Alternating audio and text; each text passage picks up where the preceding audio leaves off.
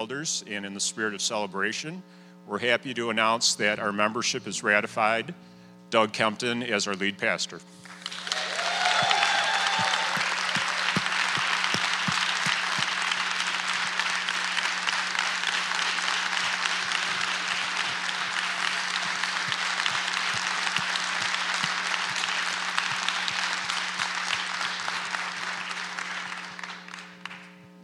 Have an installment service at some point, probably April or May, trying to coordinate schedules right now, so you'll hear more about that later.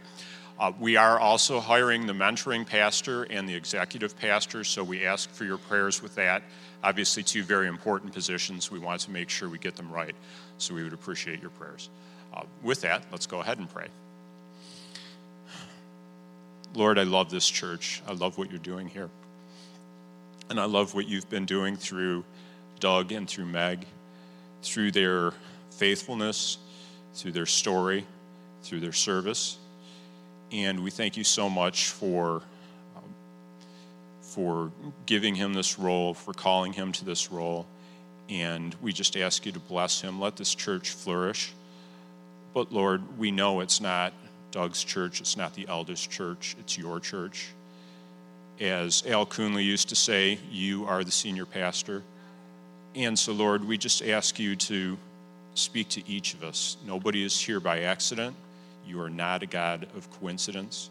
And so we ask you to help each of us to understand where we're to serve, how we are to fit as a member of your body here at Grace. And again, we just ask you to bless this church and let it flourish not for any of our glory, but for your glory. Thank you, Lord. Amen. Thank you, buddy. Love you. Hey, y'all. so things are going to be a little bit different this morning. Um, we're going to talk a little. We're going to hear some stories from people. Uh, we're going to sing a little. Then we're going to talk a little and hear some stories and sing a little. And then we're going to do it again. So um, it's going to be a lot of fun. But I want you to start by grabbing your Bibles and turn to Luke chapter 7. Luke chapter 7, we're going to read verses 36 through 50. And as you're looking for that, I just want to encourage you to do a few things. One thing, which I say all the time, is I read the story, I'm going to ask you to engage your imagination. Something we need to learn to do more and more when we read the scriptures. Put yourself in the story. Maybe you're at the table with the people having dinner. Maybe you're part of the crowd surrounding the people having dinner. And before I read, I also want to kind of give you a, a, a sense of what's happening here because it's a little out of the norm for what we would expect. But in the, in the New Testament time, in the Greco Roman world, it wouldn't be uncommon if you were going to have a prominent person, a teacher, over to your house for dinner, that the whole community would know about it. It's a small town and, and word gets out. And so they would come to your dinner party, but they would come and stand on the outside, literally standing in the windows of your house, watching you have a dinner. Wouldn't that be odd? Like you're having dinner and all these people standing just staring through the window, listening to the conversation. Well, sometimes the crowds would get so big, they would even move the people out into the courtyard and they would have dinner in the courtyard, and then the crowds would gather around and listen in on the conversation. It was kind of done for two reasons. One, it was kind of a way for the host to brag. Like, look, I'm having this important person over to my house, kind of like name dropping without name dropping. So you get to come and see. And it was also a way that, that the whole community could share in what was being said or taught in the dinner. But there was some ground rules. You could come, but if you weren't part of the dinner party, you, you just got to watch. You, you weren't supposed to engage. You just stood around and watched. So that's the scene. So you have to picture that because that's so out of the ordinary for us. We wouldn't expect all of the neighbors, we have company over to come stand in the window and stare. As a matter of fact, we'd probably call the police if that happened. So something different is going on in this culture. So that's the setting that I want you to imagine as we read this story. Luke 7, verses 36 through 50 says, When one of the Pharisees invited Jesus to have dinner with him, he, being Jesus, went to the Pharisee's house and reclined at the table. A woman in that town who lived a sinful life learned that Jesus was eating at the Pharisee's house, so she came there with an alabaster jar of perfume. As she stood behind him at his feet, weeping, she began to wet his feet with her tears, and she wiped them with her hair and kissed them and poured perfume over them. When the Pharisee who invited him saw this, he said to himself, If this man were a prophet, he would know who's touching him and what kind of woman she is that she's a sinner. Jesus answered him, Simon, I have something to tell you. Well, tell me, teacher. Two people, they owed money to a certain money lender. One owed him 500 denarii, the other owed him 50. neither of them had money to pay him back. And that's the key phrase that we have to hold on to. Neither of them could repay their debt. Remember, in this culture, not being able to pay your debt sometimes meant imprisonment. Neither of them were able to pay it back. So he, the moneylender, forgave the debts of both. Now, which of them would love him more? Simon replied, I suppose the one who had the bigger debt forgiven. You've judged correctly, Jesus said. Then he turned towards the woman and he said to Simon, Do you see this woman? I came into your house, and you did not give me any water for my feet, but she has wet my feet with her tears and wiped them with her hair. You did not give me a kiss, but this woman, from the time I entered, has not stopped kissing my feet. You did not put oil on my head, but she has poured perfume on my feet. Therefore, I tell you, her many sins have been forgiven, as her great love has shown. But whoever has been forgiven little loves little. And Jesus said to her, Your sins are forgiven. The other guests began to say among themselves, Who is this that even forgives sin? Jesus said to the woman, Your faith has saved you. Now go in peace. Lord, I just pray that as we open your word, as we study your word, as we hear uh, testimonies of people, Lord, that you would. Uh, that you would enter into the deepest parts of our soul, that you would do the good work that you do. Lord, I pray as we pray almost every Sunday that we would not leave the place the same way, way we came in, that you would do something in our lives that, that brings about change. Lord, that we wouldn't listen to a, a good story and teaching and sing because it tickles our ears, but that we would want to have deep movement in our spirit. So, Lord, today we just pray as we continue on in the service that you would do great things in us and through us. In Jesus' name. Amen.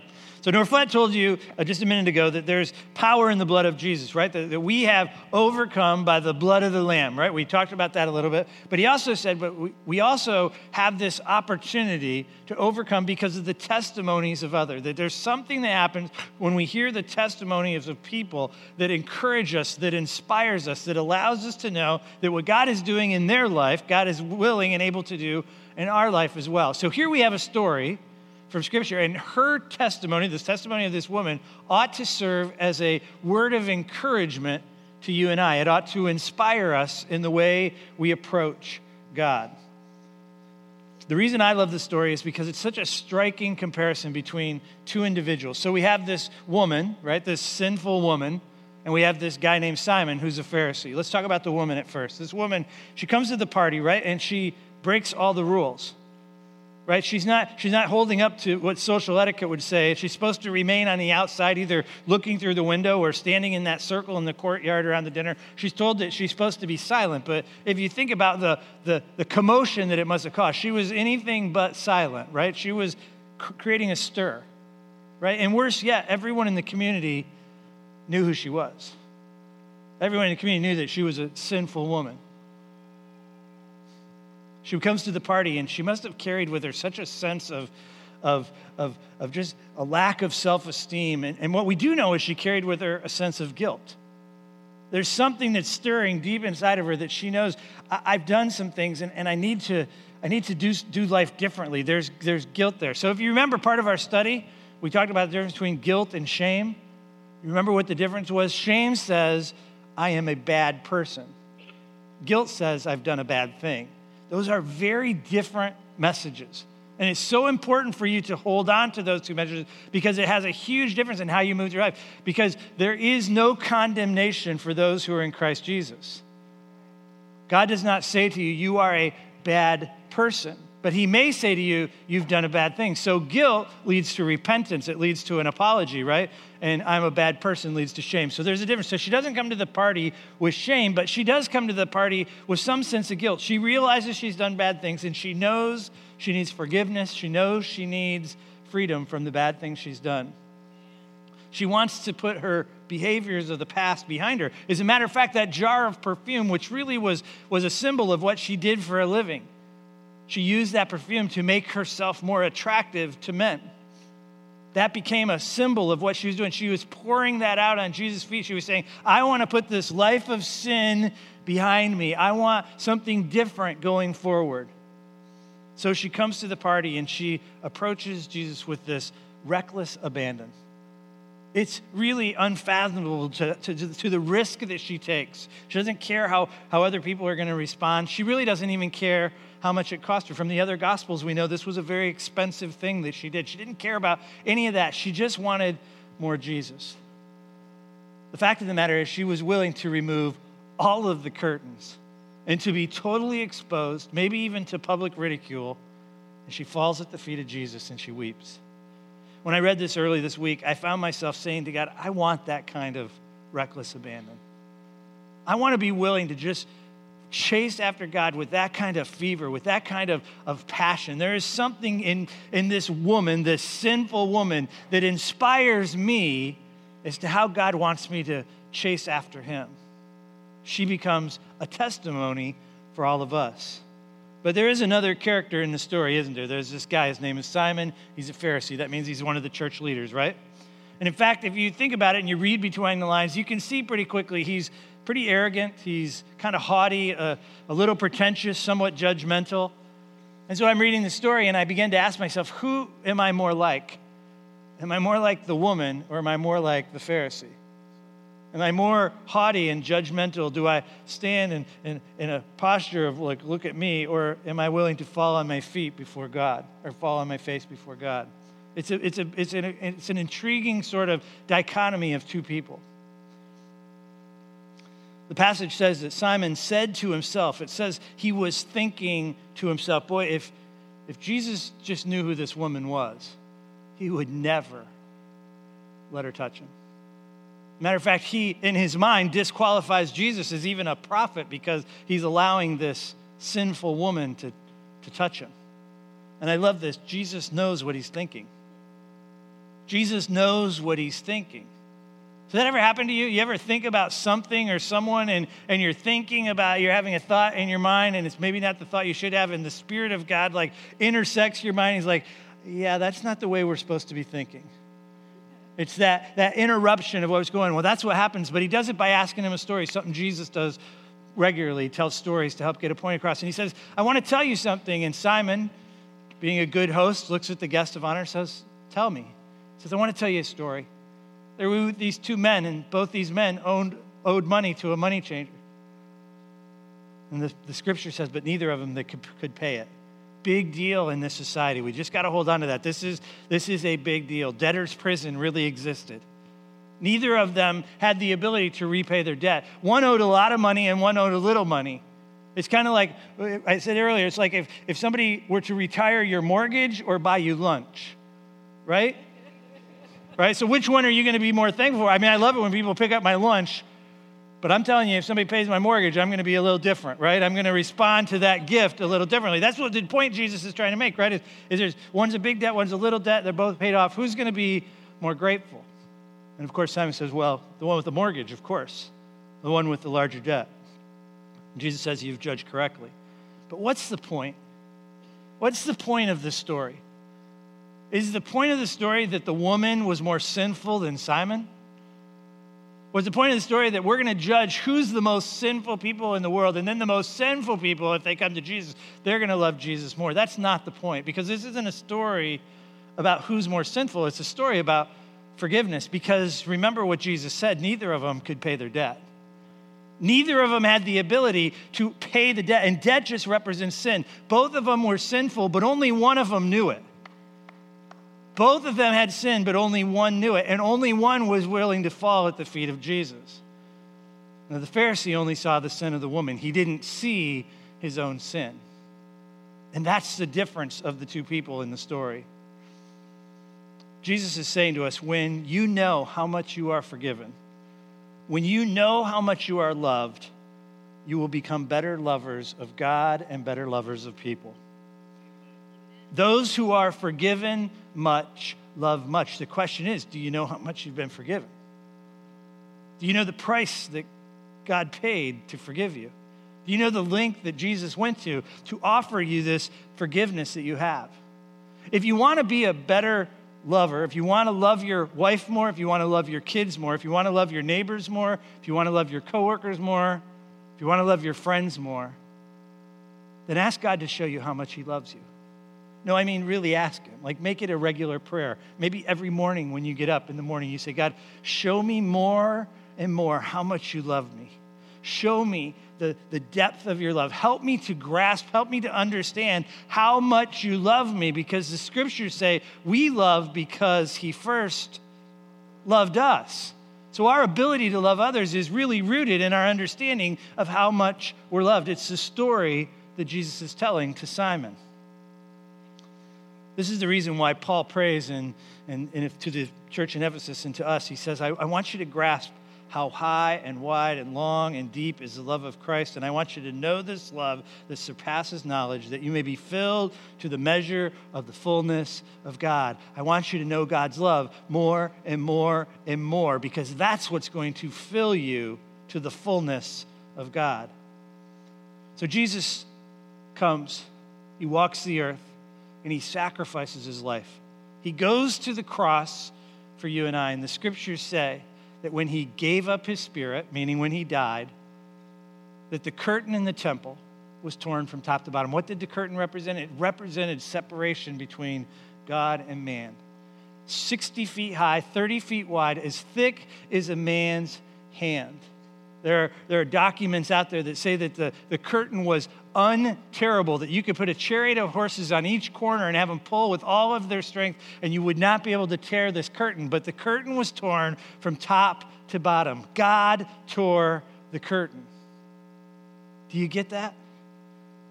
This unterrible curtain, whatever curtain you have in your life, it's not anything compared to the power of God.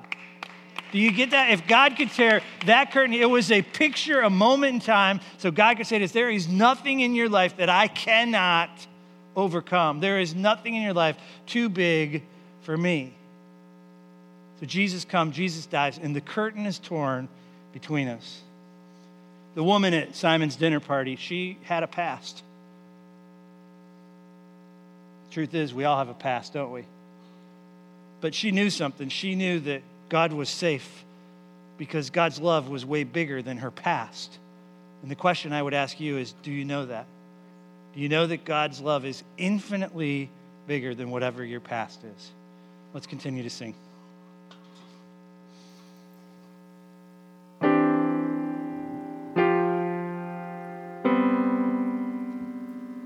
Woman is you. And I created you specifically for such a place and such a time to bring me glory. And when I created you, I said, She is good. really? Really, God? And he said, Really, Paula? I created you specifically for a reason, for me, for my glory. You are enough. Sign me off.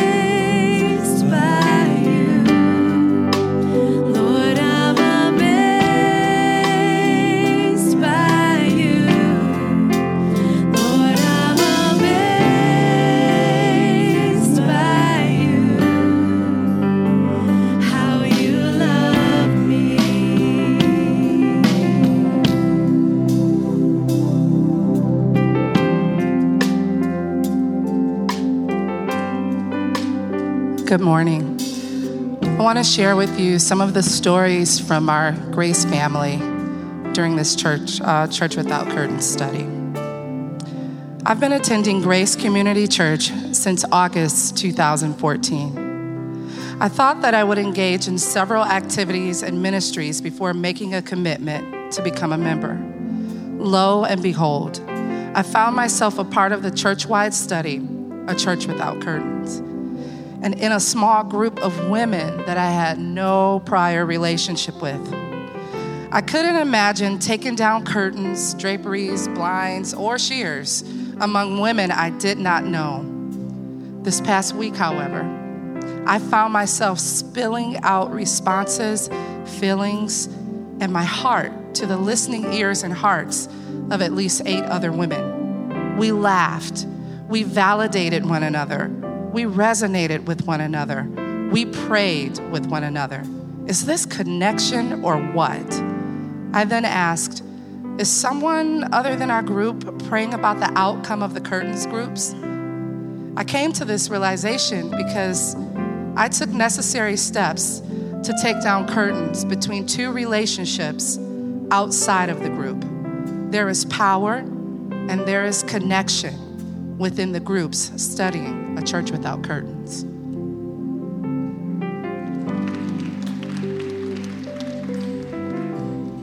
Here's the testimony of one of the gentlemen that's been involved with the Church Without Curtains study. The Church Without Curtains study has been nothing short of amazing to me. I've been a Christian for 44 years. I always wanted a close, intimate relationship with the Lord, but my attempts were never quite what I thought they should be. You see, Adam walked with God. Abraham was the friend of God. Moses was allowed to see the back of God. Samuel was used in a mighty way by God. David was a man after God's own heart.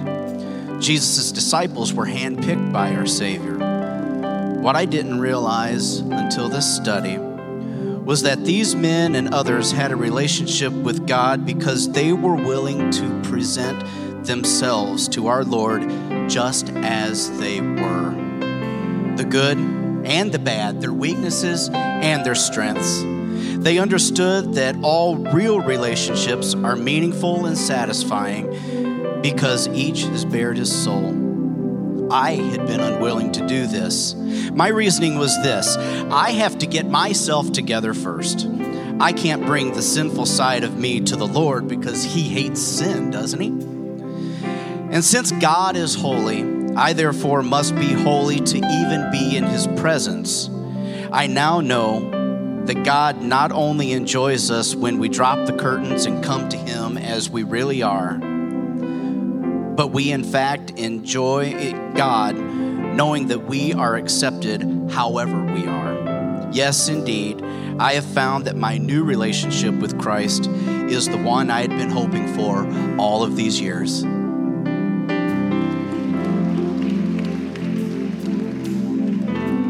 If it's true that we appreciate something more when you have to work for it, then I've really appreciated the curtain study.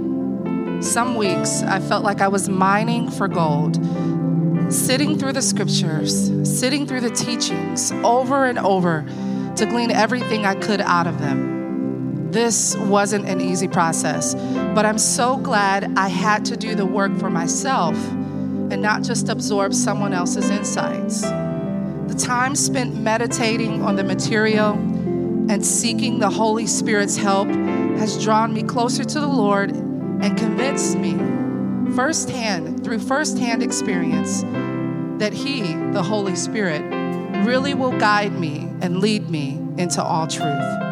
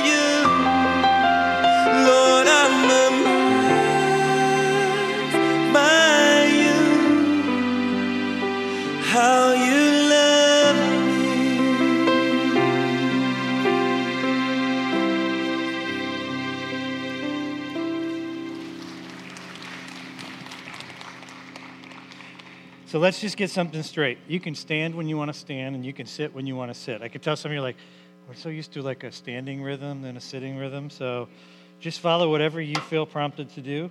It all works. Hey, there's something really cool going on. I think I'm going to change things up going forward when I'm teaching, and you guys are like giving me the uh huhs behind me. It's kind of like old school. I got these people behind, me, like, uh huh.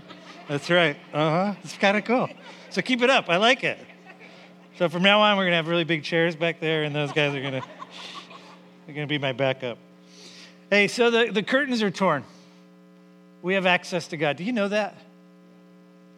No, really, do you know that? The curtain is torn. We have access to the living God. It's pretty amazing news, but the reality of life is we sometimes have a distorted image of God. And our distorted image of God puts us in a place of fear. And our fear causes us to put up curtains. Our fear keeps us from approaching God like the woman approached God with that, with that, that reckless abandon. We don't really understand the, the perfect dad love that, that we're, that's made available to us. See, the truth is, we're afraid that our deeds, we're afraid that our behaviors are going to be exposed and we're going to be punished. We deceive ourselves and think that it's better to hide. So we follow in the footsteps of Adam and Eve and we hide, not just from God, but we hide from one another. And here's what I want you to know all of our hiding is based in fear. All of our curtains, behind the curtain, the, the thing that holds the curtain up is fear. But you know what the scriptures tell us? First John says there is no fear in love that perfect love casts out all fear. Do you know who perfect love is? Do you know who perfect love is? It's Jesus. When we really know, I mean, really know deep in our hearts that God is love, then we have nothing to fear. So I think about this woman at Simon's dinner party. I mean, she had to have some fear. Think about it. It had to be pretty intimidating to even be willing to go to the party. This is a community that doesn't look well on sinful women. She took a lot of risks to go, but she knew something about God. She knew something in the character of Jesus that allowed her to put her fear aside and approach Jesus with reckless abandon. It's a perfect picture of perfect love casting out all fear. What is it that allows us to abandon our fear and, and literally fall at the feet of God? And it's just one thing it's, it's love. We have to learn deep in our spirits that God is love. That's what allows us to throw off the curtains and throw off anything that's entangling us and run towards our Father. It's the only thing that will allow us to give with hearts of generosity. It's the only thing that will allow us to lay our curtains aside. The fact of the matter is, when we learn how much God loves us, we become better lovers of people and better lovers of God. I want to encourage you not to be afraid. The truth of the matter is, God is not waiting for you to screw up so he can punish you. That's the image so many of us have of God is that, that God is just waiting to bring the hammer and to, and to punish me, and I just got to do the right thing. And if I just do the right thing, then I'm not going to get in trouble. And that is not the heart of God. Can I tell you that's not the heart of God? God will never leave you or forsake you. Some of you were abandoned by your own father, and you live with that feeling of, is God just going to leave me out here to dry? Is God, just going to abandon me? God is not going to make you figure it out on your own. So many of us have just figured out how to be self reliant. If I don't do it for myself, nobody's going to do it for me. Can I tell you that's not the heart of God? God is not going to rage over you. God is love. You get that? God is love. You cannot escape the presence of God in your life. The psalmist says, How great, how numerous are your thoughts of me. You know that you are on God's mind. He is thinking of you. You are God's son. You are God's daughter. You are his poema. You remember that sermon You are God's poem. You are God's artwork. You are God's poetry. He created you. Think about what Paul has said that realization no, God made me who I am, and He made me the way He wants me. God sees you in a way that you cannot even fathom. God loves you in a way that's beyond your wildest imagination. God loves you as a Abba Father. Do you know what an Abba Father actually means? It means daddy. And until you know God as your daddy, you will not throw off the curtains. We have to get to the place where we know God as our Abba Father, and that's what inspires us to be people without curtains and to be a church without curtains. God says, I love you with an everlasting love. I made you exactly the way I want you to be, and I love you beyond your wildest imagination. Let's keep singing.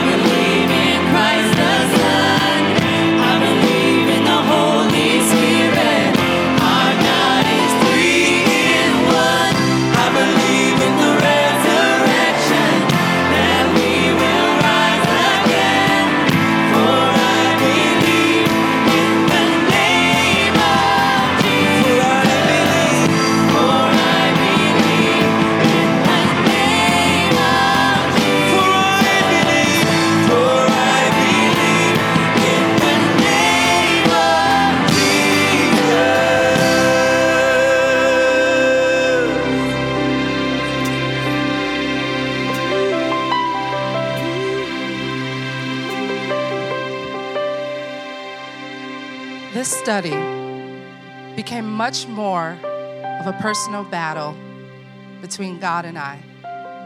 God was talking to me in the depths of my heart, asking me to stop running. I was able to hear what all God had for me. He began to reveal that I used my past as an excuse and put limits on myself. The real fear that I needed to face was being afraid of all the potential that God sees in me and to believe that God has no limits for me. Having to face the awful attachment of being prideful and being reminded that I wear it as comfortable as a new sweater was a reality I knew came from God. I began practice, practicing asking myself, where am I with God? And what? What am I doing about it? I knew in the depths of my heart that God has put me in a body of believers that are striving to walk in real freedom as I am. Well, life can only get better from here.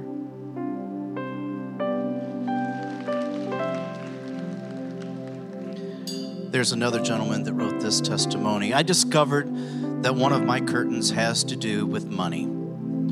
Although I know I continue to have a grip and hold on tightly, I also know that God is doing His work in me to loosen that grip. I was surprised when I realized that money could actually be a curtain. I was even more surprised that I could admit this to my small group. My heart wants to be a generous, cheerful giver but my wallet doesn't. I've often asked myself, why can I give so freely of my time but not my money? What I realize now is that this curtain, this grip on money, has been holding me back from growing in my relationship with God, and it's keeping me from experiencing the joy of blessing others. I now know that I need to let this go, and I trust God that He's helped me loosen this grip. This curtain is coming down.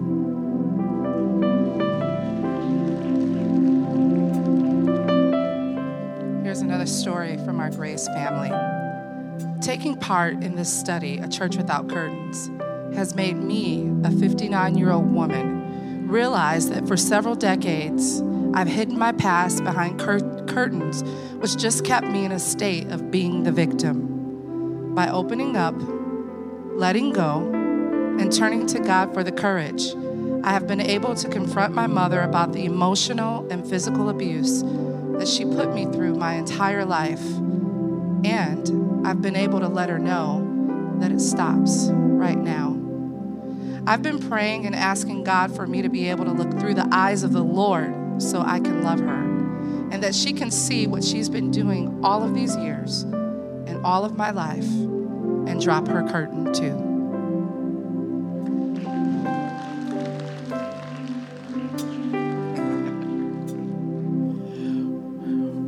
One more testimony from a gentleman. When I first heard Doug's poem, Adam's song, Our Song, I cried because I've not been able to think of God as my dad. Through this study and reading Adam's song daily, I'm getting ever so close to knowing him as just that my dad. I think that growing up with a stepfather who was not a loving dad has greatly influenced my relationship with God the Father. There's been a longing in my heart to feel his love as only a dad can give. I see that love in my son in his relationship with his three daughters. Perhaps the gentleness of God's response as Adam or I were hiding behind our curtains touches me the most.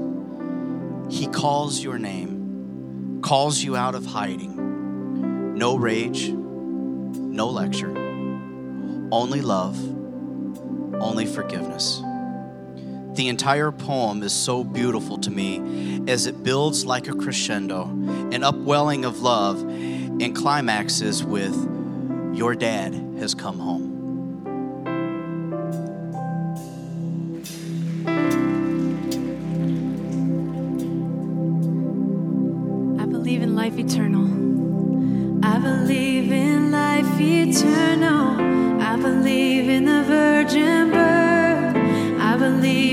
Saints' communion and in your holy church. I believe in the resurrection when Jesus comes again.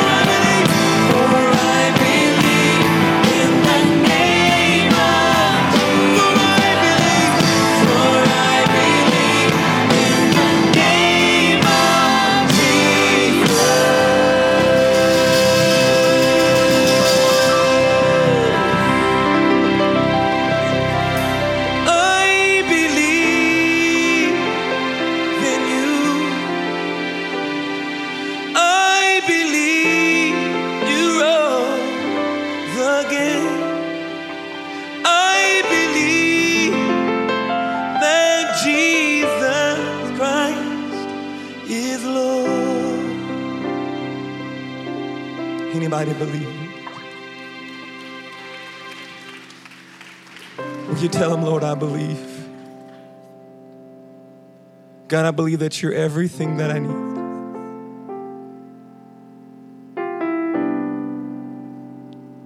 God, you're King and Lord. You're Alpha and Omega.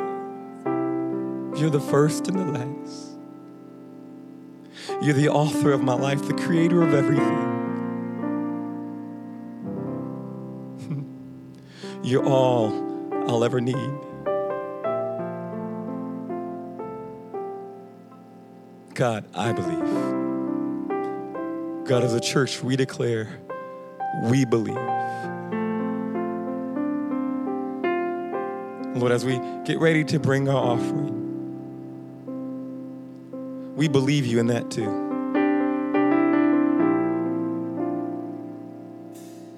That you'll give more seed to the sower, bread to the eater. That, Lord, you'll be faithful. You'll be faithful to us. We trust you with our resources. In Jesus' name, amen. Ushers, you can come.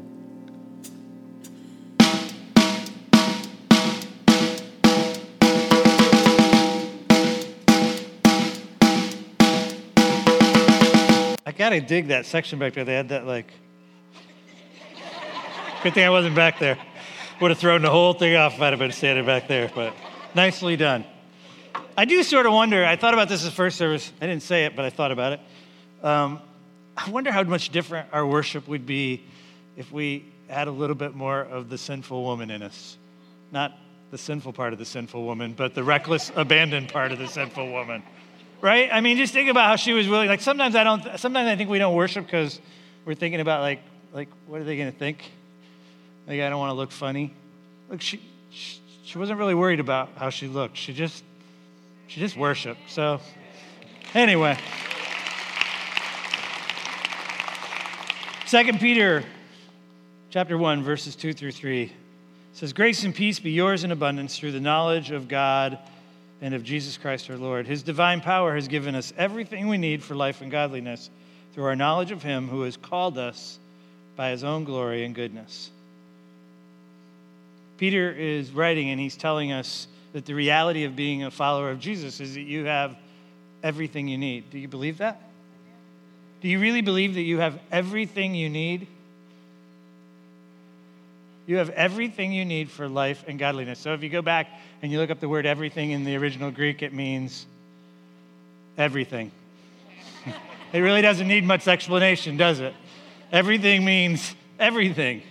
So, you know, the crazy part about this passage it says you have everything you need financially, it says you have everything you need physically, and everything you need spiritually.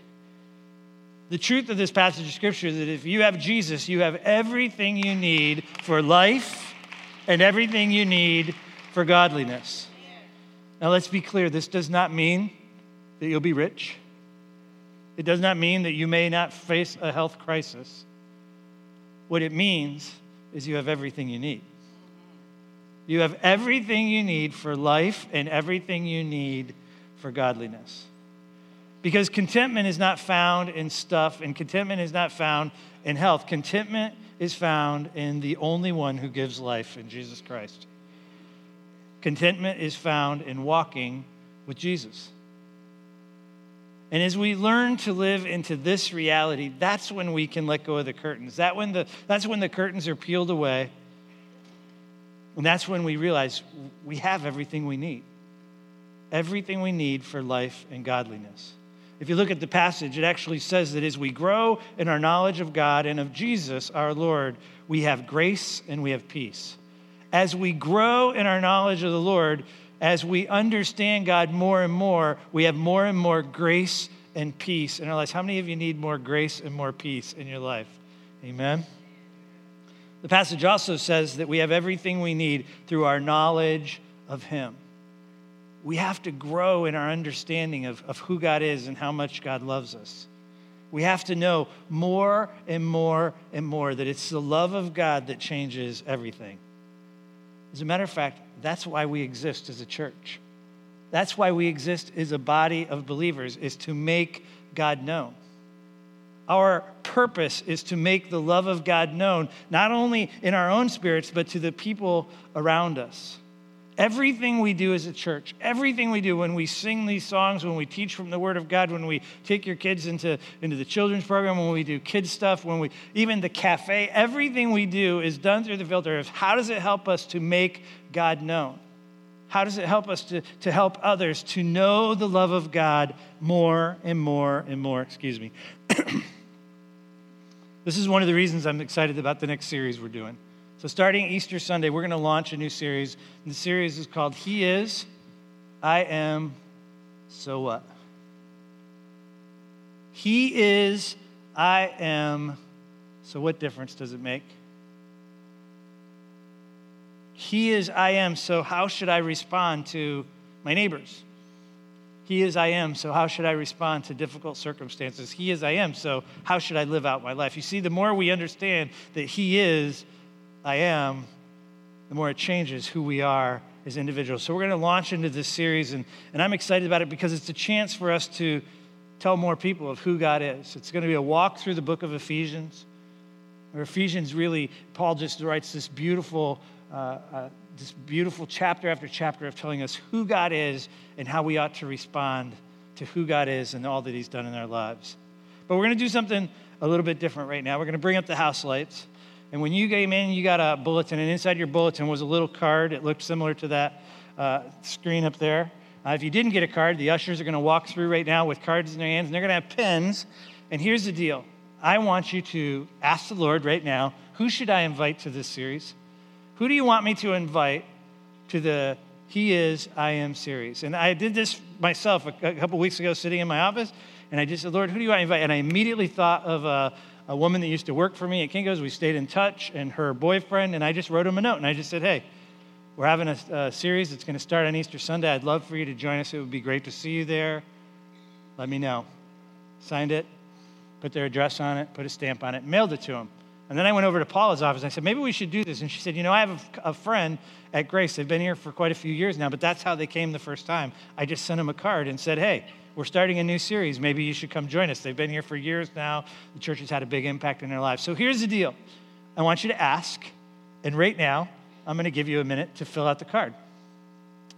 Dear, whoever God brings to mind, we're starting a new series on Easter Sunday. We would love for you to join us. If you put their address on there, then I will mail it for you. I'll put the stamp on it. If you don't know their address, take it home, write the address. You can bring it back, and I'll put the stamp on it. If you can find a stamp in your house, and you mail it. Do you have one of the cards? Does somebody have a card? Can I have a card?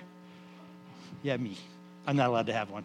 If you write in the top part where it's got the print, and then we'll do the address in the bottom part. Some people wrote in the bottom part, and then we don't have room for the address. So we're going to give you a minute. I really want you to write a note right now to somebody and invite them to the next series that we're doing. You too.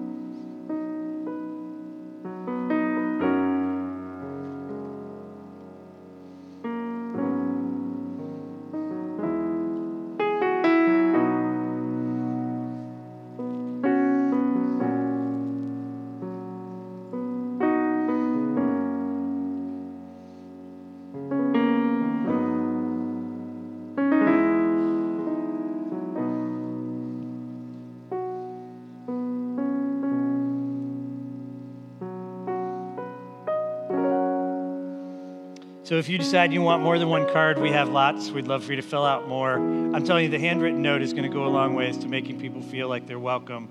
If you want to drop it off at the information counter when you go out, we'll mail it if you have the address.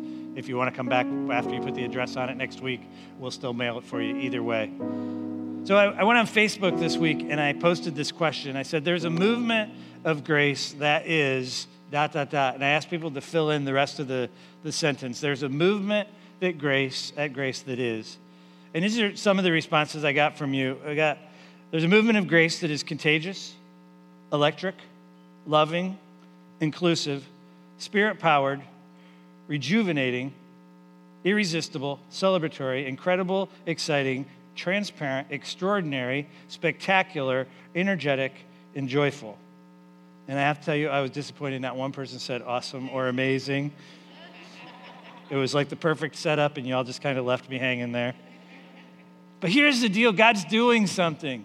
God's doing something in this place. There is, there is no mistaking that there's a movement of God happening in this place, and we need to bring our friends because they need to be exposed to the love of God because it is the only hope they have for life. The only way they're going to have everything they need is to have Jesus. So bring your friends, expose them to what God is doing here. You know, Jesus said, I am the light of the world. Anyone who comes to me will never walk in darkness. That's a pretty definitive statement. They will never walk in darkness. But you know what else Jesus said? He said, You are the light of the world. So which is it?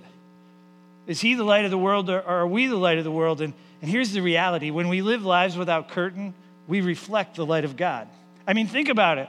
If you close your curtains and you turn on the lights in your home, does the light get outside of your home? No. When we remove the curtains in our lives, not only does God do more in us, but God's light reflects in us to others as well.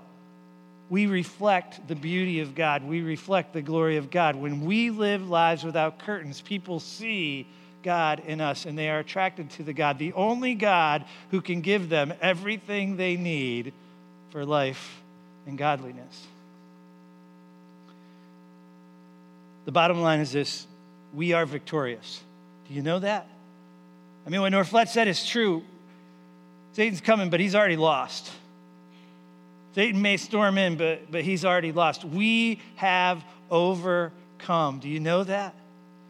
When you have Jesus, you have overcome. We as a church, we have overcome.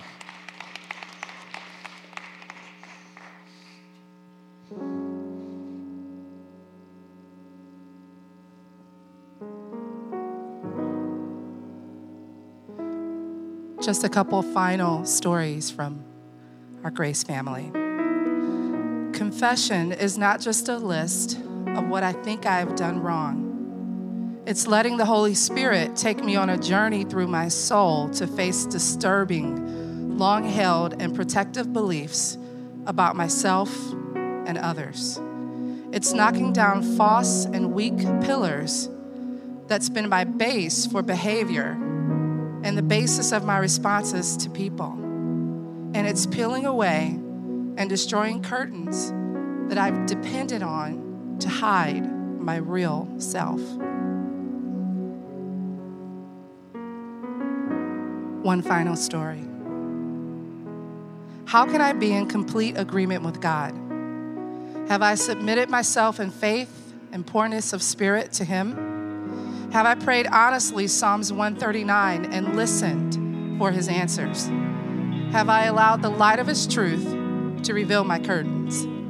His Holy Spirit gives me the power to overcome the fear of seeing myself as I am and to step out of my darkness. His Spirit gives me the love needed to see myself and others as God sees. His Spirit gives me the solid foundation of His true wisdom to step from darkness into His marvelous light.